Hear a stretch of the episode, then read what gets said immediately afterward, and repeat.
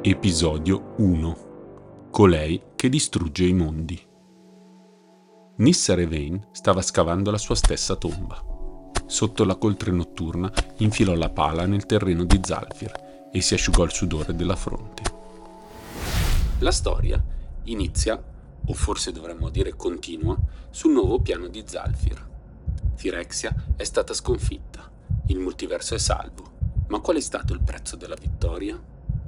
Molti non ce l'hanno fatta e quasi ovunque si possono notare i segni lasciati dalla guerra portata dalle orrende macchine di Firexia. Anche chi ce l'ha fatta sembra dover affrontare delle conseguenze che solo fino a poco prima sembravano inimmaginabili. Se ti sei perso gli episodi precedenti, puoi recuperarli cliccando il link a video o nella descrizione. Quel compito doveva essere facile. Dopotutto era solo terra. Una volta era in grado di piegare la natura al suo volere, con un semplice gesto, ma in quel momento il cuore le batteva forte e le sue membra tremavano. Capì di aver affaticato troppo il suo corpo in via di guarigione e decise che si sarebbe preso un meritato riposo dopo aver portato a termine quel compito. Chandra, impensierita, le suggerì che quello potesse essere un effetto collaterale della sua rinascita Karn ipotizzò invece che avesse riportato qualche conseguenza nel momento stesso in cui i Firexiani le avevano alterato la mente e il corpo. Teferi infine si limitò ad ascoltare e ad annuire. Non riguardava solo lei. Anche la scintilla del mago si era affievolita dopo l'invasione. Forse si trattava di una sorta di difesa naturale del multiverso stesso, una grande sfoltita un modo per riprendersi quella misteriosa energia che un tempo permeava tutti loro. La causa però non aveva importanza. Nessuna di quelle teorie offrì a Nissa alcun tipo di conforto. Così, per consolarsi, tastò la pesante zolla che aveva sollevato dalla terra rossa, ma quella terra non la rassicurò come avrebbe fatto quella di casa sua.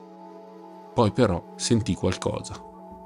Non era la voce profonda e vibrante di un piano che le scuote l'anima, ma qualcosa di lontano, vivace e umano, una musica. I tamburi di Mirrodin e Zalfir stavano celebrando la loro vittoria sugli invasori firexiani. Da quando aveva abbandonato l'austera tribù Yoraga, in gioventù, la musica era diventata il suo svago preferito, ma oggi la feriva, non faceva altro che farle male al petto. Sapeva che da qualche parte, davanti a un fuoco, c'erano anche i suoi amici a festeggiare. Proprio quella mattina, Karn e Koth avevano finito di costruire il tetto dell'ultima casa del nuovo villaggio. Nissa vide del sollievo misto a felicità nei loro occhi, mentre stavano lì accanto ai rifugiati Mirn, perché, come sopravvissuti, si sentivano fortemente uniti. L'avevano anche invitata a unirsi a loro, ma lei non si sentiva benvenuta. Per lei non era semplice. Teferi aveva di nuovo la sua patria. Koth e Karn ne stavano costruendo una nuova. La sua Zendikar invece era nascosta chissà dove, ad un multiverso di distanza. Zalfir non le parlava ancora e nemmeno i cinque soli colorati, altri esuli di Mirrodin che avevano trovato una nuova casa nel cielo di Zalfir, sembravano guardarla. Si sentiva tagliata fuori, persa nel multiverso, senza una voce che la riportasse a casa. Forse nessun altro piano l'avrebbe mai più ospitata. Tutti avevano perso le loro scintille, ma tra loro solo Nissa sembrava avere ancora voglia di viaggiare tra i piani. Finalmente la buca che stava scavando le sembrò abbastanza profonda. Accanto ad essa il suo carapace firexiano attendeva di essere sepolto. Vide delle gocce di sangue su di esso ne sfiorò una, e da quella che ormai era essiccata si sprigionò una polvere scura che gli si sfaldò sulla punta delle dita. Si chiese di chi fosse. Forse di Koth, di Vren o di Chandra. Chandra. Aveva fatto del male a Chandra. L'aveva quasi uccisa.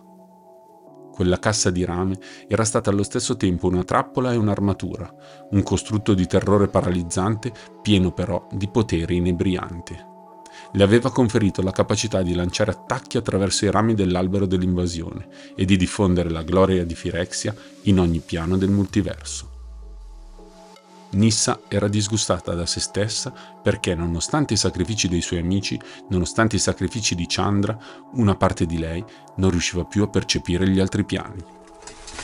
Cercò di spingere quella corazza nella fossa che aveva scavato, ma era pesante, molto pesante. Sentì una voce dietro di lei. Hai abbandonato la festa prima. Volevo assicurarmi che avessi qualcosa da mangiare. Nissa avrebbe riconosciuto quella voce ovunque si girò verso Chandra, che le stava offrendo con il suo braccio teso un frutto maturo. Il sorriso sul volto della piromante era affettuoso e Nissa sapeva di non meritarlo. Scosse la testa. Non ho fame. Chandra guardò il carapace firexiano ormai vuoto. Hai bisogno di aiuto? No, sto bene così. Chandra fece comunque un passo avanti e poggiò le mani su quello scafo di rame. Il calore si sprigionò dalle sue dita ed il metallo sporco iniziò a deformarsi al suo tocco. I suoi capelli si infiammarono con una vampata di calore. Nissa non poté fare a meno di pensare che fosse stupenda. Le lamiere si piegarono con il calore. Il carapace si ammorbidì in una massa informe di rifiuti. L'odore del metallo che si raffreddava riempì l'aria della notte. Nissa avrebbe voluto dirle di fermarsi, di lasciarle almeno quella piccola soddisfazione ma invece riuscì soltanto a ringraziarla. Nessun problema, rispose Chandra. Le fece un occhiolino e con un rapido calcio scaraventò lo scheletro accartocciato nella fossa. Senza esitare, diede la pala a Nissa. Prima riempiamo questa buca, prima potrai tornare a divertirti. Festeggerò soltanto quando avrò finito, rispose l'elfa.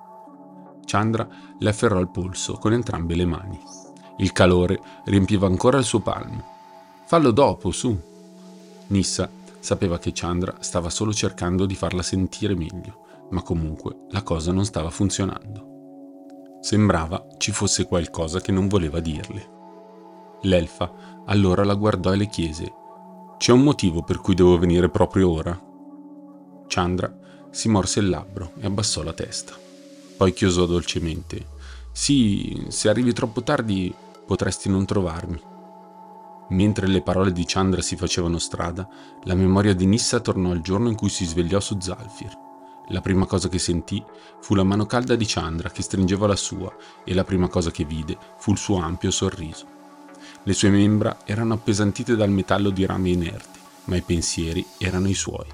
Anche il sorriso di Chandra era suo. Ehi, la implorò Chandra, dimmi cosa c'è che non va? Nissa non rispose. Per lei il dolore era così evidente. Non ebbe più la forza di descriverlo, tantomeno di gestirlo. Non era riuscita a parlarne con Teferi, Karn o Koth e non riuscì a parlarne nemmeno con Chandra. Scosse la testa. Sono qui, aveva detto Chandra. Sono qui e non me ne andrò da nessuna parte. Nissa avrebbe voluto dire qualcosa per ricordare a Chandra quelle parole, ma prima che potesse esprimersi, la voce di Chandra ruppe quell'insopportabile silenzio. Domani partirò alla ricerca di Ajani. Nissa aprì la bocca per replicare, ma non seppe come rispondere a quella promessa non mantenuta. Le sue esitazioni non fecero altro che turbare ulteriormente Chandra. È solo per un po', solo finché non lo trovo. Sono una delle poche che può ancora viaggiare per il multiverso, no? Se non posso riportarlo indietro io, chi altro può farlo? E so che tu sarai qui ad aspettarmi. Ma Nissa non voleva aspettarlo. Non poteva scegliere, perché non era più una Planeswalker. Nissa riuscì a malapena a sentire la sua stessa voce quando sussurrò Ma tu mi hai baciata. Poi alzò la voce. Voglio che tu sia chiara. Esattamente cos'è che provi per me? Nissa vide l'ansia di Chandra crescere. Io, io, le mani di Chandra crollarono sui suoi fianchi. È come se sapevo di doverti salvare. Sei un'eroina, Chandra, sei una Planeswalker. Tu salveresti chiunque, sbottò Nissa conficcando la pala nel terreno. Quindi io non sono diversa dagli altri.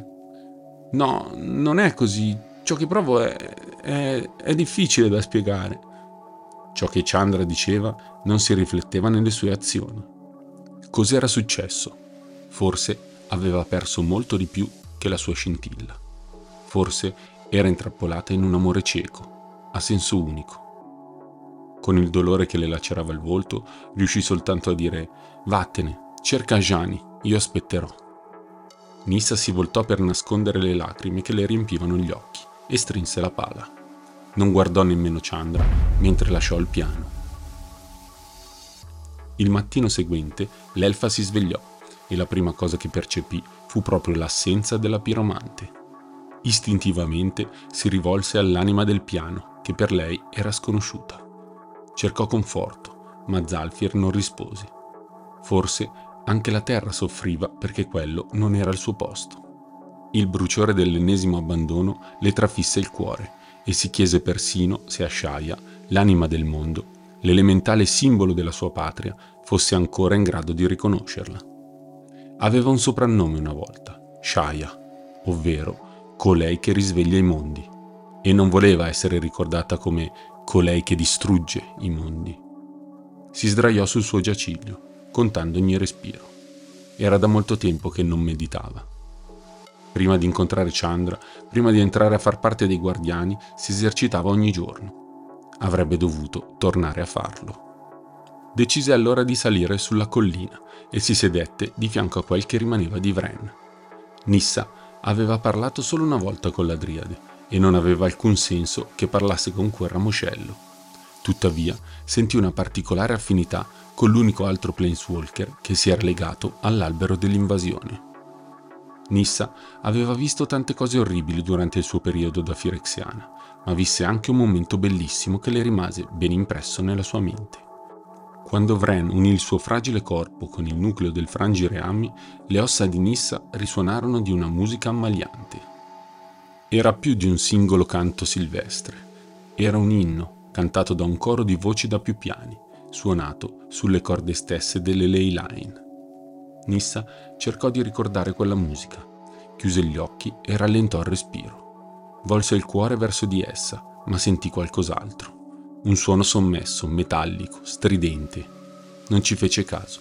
Si concentrò su quella canzone e su quella magia planare. Ma quando lo fece, il suono crebbe. Più tentava di sopprimerlo e più cresceva. Le orecchie le fischiarono, le bruciarono. Quelle urla la soffocavano.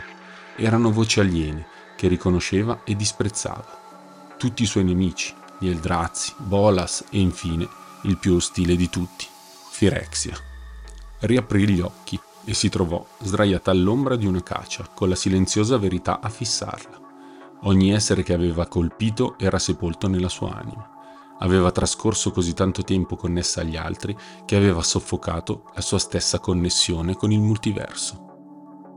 Che quei legami fossero stati creati per sua volontà o meno, poco importava. I piani che aveva invaso l'avevano ormai respinta.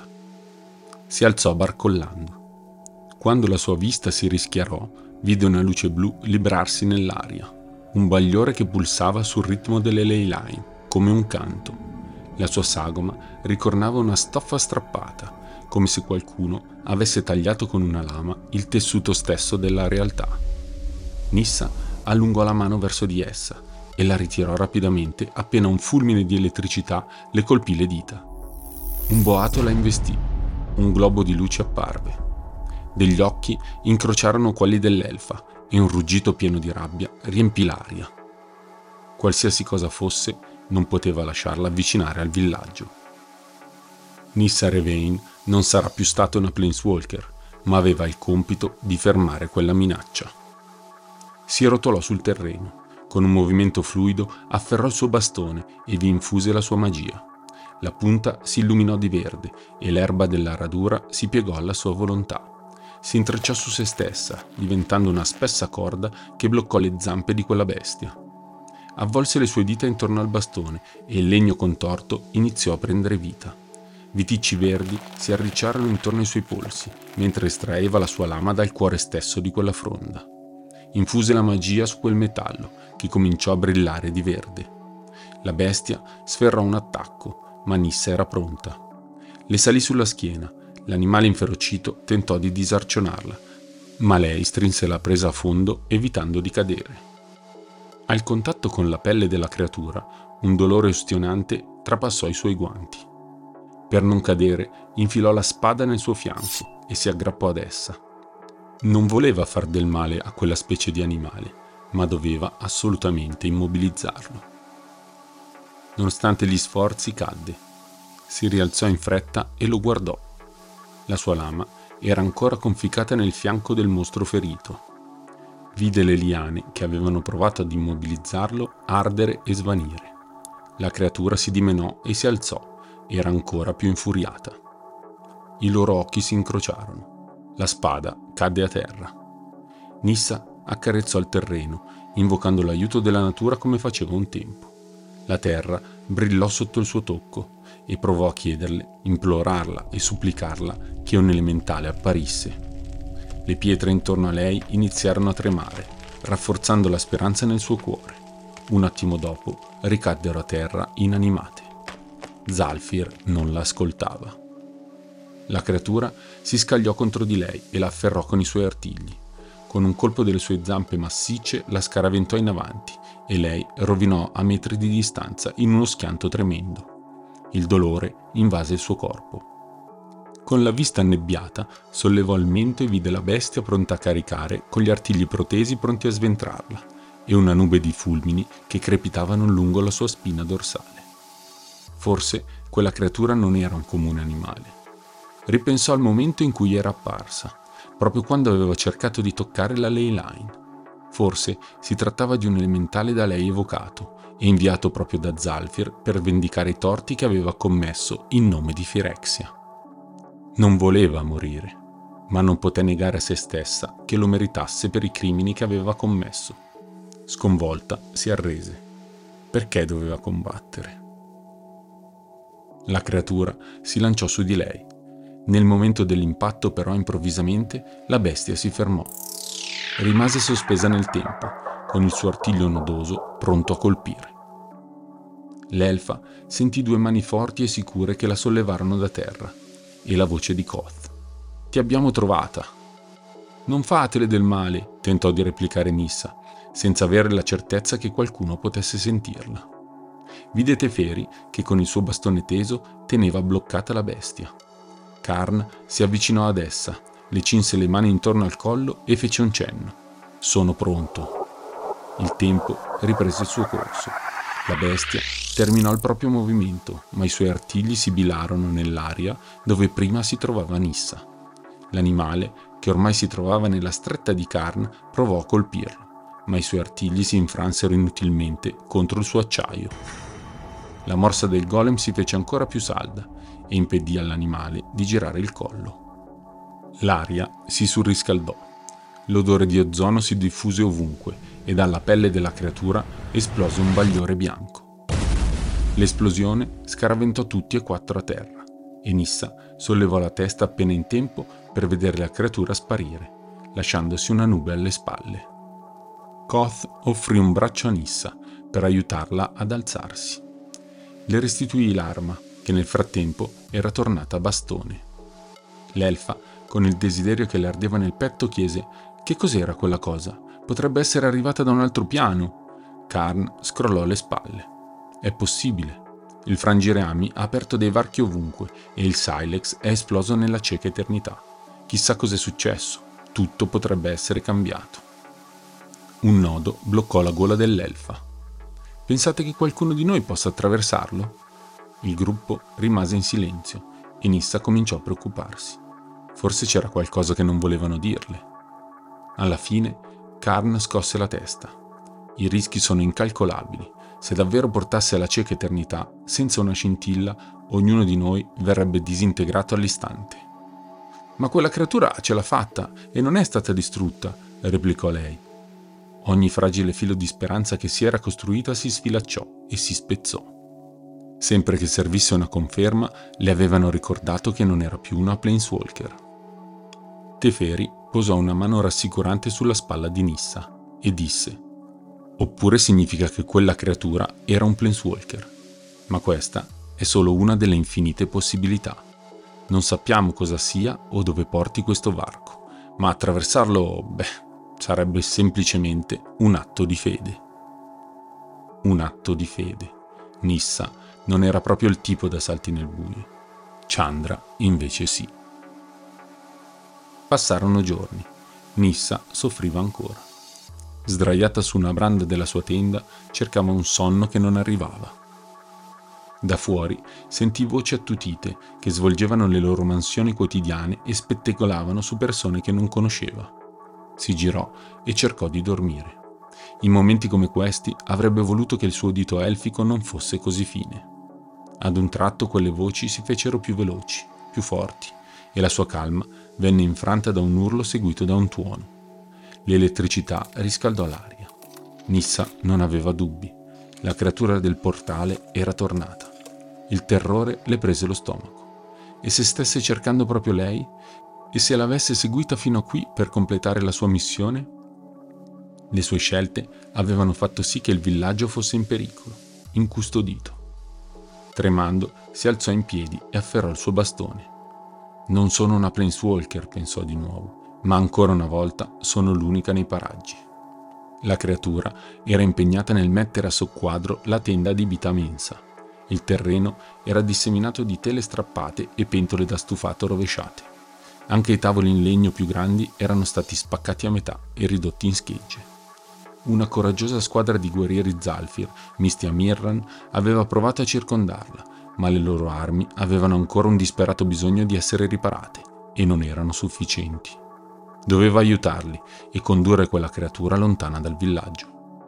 Con l'aiuto del suo bastone lanciò un incantesimo. Dal terreno emersero spesse radici, si strinsero intorno al collo e agli arti della bestia, cercando di legarla o almeno di trascinarla in un'altra direzione. Lo sforzo fece tremare le gambe di Nissa, che però riuscì nel suo intento e rimase in piedi. Come in precedenza, la bestia bruciò i legacci, ma Nissa approfittò della confusione per correre verso un folto albero di baobab appena fuori dal villaggio. Da questa parte! le urlò, scatenandole contro un'altra raffica di rampicanti. La creatura non se lo fece ripetere e iniziò a correre verso di lei. Si scagliò contro le piante che incrociava sul suo percorso e non fu difficile per i suoi artigli farle a pezzi proprio come fa una falce su un prato. Quando furono abbastanza lontani, tirò un sospiro di sollievo. Finalmente aveva fatto qualcosa di buono, ma quello sforzo l'aveva stremata. La luce verde nel suo bastone si esaurì. Nissa, guardandolo, crollò sulle sue ginocchia. Anche il suo fido compagno sembrava volerla abbandonare. Un'altra esitazione. La bestia, che ormai l'aveva a tiro, si scagliò verso di lei, con i suoi artigli tesi, pronti a colpirla. Era così dannatamente grande da vicino. Nissa alzò il bastone in segno di difesa e si preparò ad incassare il colpo. Ancora una volta l'impatto non arrivò. Una figura scintillante e ardente di un fuoco ustionante si frappose tra la bestia e la sua preda. Internamente, Nissa maledì quell'innata capacità dei Planeswalker di apparire esattamente nel momento e nel luogo in cui c'era un problema. Non ebbe nemmeno il tempo per dare forma ai suoi pensieri che la piromante eresse una barriera di fuoco tra loro due e quella creatura. La bestia si diresse avanti e indietro, come in gabbia, cercando di raggiungere la preda che aveva messo all'angolo. Chandra iniziò a scagliare una palla di fuoco dietro l'altra, contro quell'animale che iniziò ad agitarsi sempre di più. Si girò poi verso Nissa e urlò: Ora ci penso io, torna al villaggio. Ma era stata Nissa ad evocare quella creatura. Era stata lei a portarla fino a qui, non Chandra. Era una sua battaglia e Chandra non doveva prendersi anche quella. Provò a gridarlo. La piromante sembrò non sentirla, o forse la cosa non le importava. Strinse il cerchio di fuoco avvicinandolo a quell'essere. La creatura iniziò ad allontanarsi dal bordo, in preda al panico, mentre le fiamme si avvicinavano. Si alzò su due piedi, con artigli e denti fece a pezzi il baobab che l'elfa aveva individuato come luogo per lo scontro. Parecchia acqua, intrappolata nel tronco dell'albero, fuoriuscì e al contatto con le fiamme evaporò immediatamente, trasformandosi in candido vapore bianco. Né Nissa né Chandra potevano prevedere ciò che sarebbe successo. Ancora su due piedi, l'animale iniziò ad inspirare avidamente. Come in una tempesta, la bestia risucchiò tutto il vapore caldo che permeava l'aria. L'umidità acquisita la fece raddoppiare di volume. Le sue dimensioni aumentarono ancora. Ormai colossale, scagliò via i frammenti residui dell'albero come fossero mosche. Imponente come non mai, sovrastò le due guerriere. Sorprese dal ribaltamento di situazione, Chandra e Nissa iniziarono a correre, ma per quanto potessero fuggire velocemente, venti dei loro passi equivalevano ad uno solo di quella creatura. Ben presto si ritrovarono sovrastate dalla sua figura massiccia. La sua espressione, seppure animale, lasciava presagire l'imminente attacco. Provarono a fuggire nella direzione opposta, tornando da dove erano venuti. Il colpo arrivò. Attenta! Urlando, Chandra spostò Nissa fuori dalla traiettoria di quelle fauci aguzze, facendola precipitare assieme a lei in una specie di grotta lasciata dalle radici del baobab divelto. La caduta le stordì e quando quella sensazione di smarrimento svanì, Nissa vide la bestia che stava graffiando e mordendo l'aria e il terreno sopra di loro. Fortunatamente quel varco era troppo stretto per lei. I capelli di Chandra si infiammarono per la frustrazione puntò le mani verso il nemico e un'altra serie di esplosioni scaturirono dal suo palmo. Tutto stava per bruciare. Fermati! La frustrazione e la malinconia riempirono i polmoni di Nissa, che si sfogò. Lascia che sia io a salvare me stessa, almeno questa volta. Il bagliore si attenuò tra le dita di Chandra. Nissa stava tremando, ma questa volta non era per la paura o per la stanchezza. Usò tutta la sua energia residua per tramutare in parole i suoi pensieri i suoi rimpianti e le sue preoccupazioni. Nonostante la situazione, finalmente ebbe la forza e disse Mi hai fatto una promessa, Chandra, e te ne sei andata lo stesso. Credi forse... continuò con voce strozzata. Credi forse che non avendo più una scintilla sia felice di vederti correre per il multiverso come se nulla fosse? Che sia felice di aspettarti qui intrappolata? Le fiamme nei capelli di Chandra si spensero e tornarono al loro rosso caldo naturale. Nissa si sentì soffocare ma continuò. Se pensi di far così, allora non c'è bisogno che ritorni. Mi prenderò cura di me stessa e starò da sola. Chandra rimase in silenzio, pensando a cosa avrebbe potuto dire, e abbassò la testa. La sua voce diventò morbida nel rispondere. No, io ti conosco bene. Beh, almeno prima era così. Credo che le cose siano cambiate e stanno ancora cambiando. Alzò poi i suoi occhi ormai lucidi per incontrare lo sguardo di Nissa. Sappi una cosa però, io voglio conoscerti di nuovo. Chandra prese le mani di Nissa tra le sue e il cuore di Nissa le balzò in gola. Nissa, mi dispiace tanto, tanto, tanto, scintilla o no, sei una guerriera formidabile e una persona ancora migliore di prima e mi spiace tanto averlo ignorato. Ma Nissa non sapeva se fosse pronta o no a ricevere delle scuse. In quel momento fuoco e terra cominciarono a piovere sulle loro teste. Forse possiamo fermarla se lo facciamo insieme, disse l'elfa. Chandra annui. Bene, qual è il piano? Il calore nel petto di Nissa si accese di nuovo per quella domanda, ma senza i suoi incantesimi più potenti si trovò spaesata e poté solo rispondere con un laconico non lo so. Nissa pensò a cosa aveva fatto in passato Ogni volta la magia elementale le era arrivata in soccorso naturalmente, senza alcuno sforzo. In quel momento capì che spesso aveva dato per scontato ciò che non lo era. Evitò una pioggia di detriti che cadde dall'alto. Ci deve essere qualcosa, continuò Chandra. Che ne dici di quando abbiamo incanalato insieme la mia piromanzia attraverso le ley line di Zendikar? Se con quelle siamo riusciti a fermare gli Eldrazi, adesso ci salverà sicuramente, no?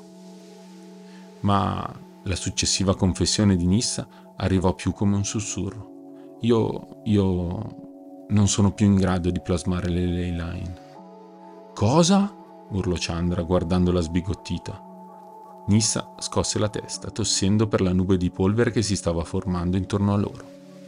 Non mi ascoltano, ci ho provato molte volte, ma quando provo a invocarle è come se la mia voce non fosse più la mia, come se appartenesse ancora a Firexia come se tutto ciò a cui mi sono connessa laggiù mi stesse soffocando. Per una volta fu Chandra a smorzare i toni. Pensaci bene, non può essere tutto. C'è per forza qualcosa di buono con cui tu ti sei connessa. Hai dei forti legami. In che senso? ribatté l'elfa. È vero, hai fatto cose terribili mentre ti avevano in pugno, ma pensa a tutti quelli che sono stati tuoi amici in questi anni, a tutte le nostre avventure con i guardiani. Noi siamo tutti felici che tu sia ancora qui, al nostro fianco. Chandra polverizzò un pezzo di roccia che stava per cadere su Nissa, trasformandolo in una soffice pioggia di cenere. Forza, con me, alle infinite possibilità. Nissa offrì la sua mano a Chandra. Stringendo le sue dita chiuse gli occhi, si racchiuse dentro di sé e ascoltò la sua voce interiore. Era difficile, molto più difficile di prima, ma Chandra la aiutò a concentrarsi, proteggendola e spazzando via ogni cosa che cadeva, prima che potesse colpirla. Un assordante ronzio inondò le orecchie dell'elfa, che però non si lasciò scoraggiare. Tenendo bene a mente i suoi legami più forti, riuscì a visualizzare quelle stringhe, raggruppandole in suoni distinti, come melodie uniche che aveva raccolto in tutto il multiverso. Le sistemò, le armonizzò e da allora, chiamando Zalfir, la sua voce venne amplificata da quel coro. La prima cosa che si sentì di dire furono delle scuse. Il piano le rispose. Anch'esso sfregiato dall'ingorda Firexia si stava trasformando. Le offrì il perdono e Nissa, forte di quella clemenza, iniziò finalmente a perdonare se stessa. La magia tornò a lambire le sue membra, inondò il suo sangue, le sue ossa. Sentì Chandra ridere, felice della loro nuova conquista. Nissa, con il suo potere elementale, provò a raggiungere e capire quella creatura. Era anch'esso un elementale in qualche modo, ma fatto di una forza ignota che né lei né Zalfir conoscevano. Nonostante ciò, riuscì a percepire il suo disagio e la sua confusione. Era intrappolata in una forma terrena da una magia sconosciuta e cercava disperatamente di tornare alla sua forma pura, che l'aveva creata, proprio come stava cercando di fare Nissa. In un attimo l'illuminazione. Il vapore! gridò Nissa. Eh? esclamò Chandra. Certo, è un elementale della tempesta, una creatura fatta di pura magia. Viene sicuro da un altro piano e quindi fa fatica ad attingere potere da Zalfir. Dovremmo fornirle tutta l'energia che ha bisogno per andarsene, riscaldandola. Chandra ammiccò. Riscaldarla? Questo sì che mi riesce bene. Nissa si connesse a Zalfir e incanalò quel potere verso Chandra. I suoi occhi diventarono di un verde acceso e scintillante. Anche se non poté vederla, riuscì a sentire la mano di Chandra nella sua. Insieme diressero quel vortice di calore e vapore verso la bestia che iniziò ad ispirare. Le sue molecole iniziarono a vibrare sempre più velocemente. La sua pelliccia si sciolse diventando a sua volta vapore. Le fibre composte da fulmini sul suo corpo si spezzarono ed esplosero, frantumandola in mille pezzi che si raggrupparono furiosamente un'ultima volta, sublimando per poi svanire rimase solo una roboante nuvola e Nissa pensò che quella nube fosse loro grata. Sorrise. Quando la luce verde svanì dai suoi occhi vide Chandra con i capelli in fiamme che rideva, anche lei. Dalla nube iniziò a cadere una sottile pioggia. Una ad una le gocce riempirono il crepaccio in cui erano intrappolate, che in breve tempo si allagò completamente. Nuotando riuscirono ad emergere. Intravidero la luce e presto si ritrovarono a galleggiare insieme, in preda all'euforia. Allora, cosa mi diresti adesso? Istintivamente, Chandra cercò di muovere le sue mani mentre tentava di parlare. Gli schizzi che si generarono diedero vita ad una scenetta piuttosto imbarazzante. È ancora difficile da descrivere. Quando ti ho visto lì su Nuova Firexia ho capito che volevo salvare te più di quanto volessi salvare il resto del multiverso. Il mio amore per te non sarà sempre perfetto, ma sarà sempre la parte migliore di me e tutto ciò che ti posso dare. Per Nissa la cosa non era semplice da capire. Come poteva l'amore cambiare? Per lei quell'emozione era piuttosto semplice. Condivideva la stessa natura primordiale e immutabile della magia stessa. Chandra distolse il suo sguardo, ma Nissa capì che le sue guance erano ormai rosse come le sue fiamme. Quando trovò il coraggio le disse a volte ci si convince che è meglio fare ciò che è più facile, scontato e naturale, proprio perché farlo è più semplice. Pensaci, pensa a me. Io che lancio una gigantesca palla di fuoco invece di fermarmi e pensare. Capisci? Ma tu hai sempre visto oltre e ogni volta riesci a rendermi migliore. Incoraggiata dalla vulnerabilità di Chandra, Nissa si aprì con lei in tutta onestà. Però mi hai fatto comunque male, e non voglio essere lasciata sola di nuovo. Chandra aveva gli occhi lucidi, quegli occhi che lasciavano presagire una nuova promessa. Andando in cerca di Ajani, ho capito che lui non vuole essere trovato. Tornerà da solo quando sarà pronto. Non mi va giù ovviamente, ma devo dargli il suo tempo e il suo spazio. Proprio grazie a questo ho capito che non posso consumare e bruciare tutto ciò a cui tengo. Amare è anche lasciare spazio alle altre persone per farle essere ciò che sono. E io devo trovare lo spazio anche per te. Voglio farlo. La tempesta improvvisa che seguì la scomparsa dell'elementale non si era limitata alla collina. Aveva causato una vera e propria alluvione che aveva bloccato la spedizione di Teferi, Karn e Koth. I tre non poterono tornare fino al mattino successivo, quando le acque piano piano defluirono. Nissa, Chandra e tutti gli abitanti del villaggio li accolsero con coperte, cibi caldi e sorrisi, e più tardi, verso sera, tutti insieme festeggiarono. Questa volta, finalmente, anche Nissa si unì a loro. Eccolo là, disse con un gesto, il luogo da cui è arrivata quella creatura, mentre quel cerchio di vortici bluastri brillava oltre i campi. Insieme, le due ragazze andarono a scrutarlo più da vicino. Dove porta? chiese Chandra. Non lo so, confessò Nissa. E nemmeno Teferi, Kot e Karn credono di saperlo. Ma se mi fermo ad ascoltarlo, e lo ascolto davvero, credo di sentire il richiamo di Zendikar. Ogni Planeswalker può viaggiare ovunque voglia, ma Nissa sapeva che Chandra nutriva quel bisogno di esplorare molto più forte e radicato di chiunque altro. Era parte della sua essenza ed era proprio ciò che Nissa amava di lei. Quindi le disse, forse dopo quello che è successo non mi spiacerebbe capirci qualcosa di più, a patto che lo possa fare con te. Chandra sfoggiò un ampio sorriso. Lascia allora che sia io ad illuminarti la via. Obiettivo numero uno, trovare la strada di casa.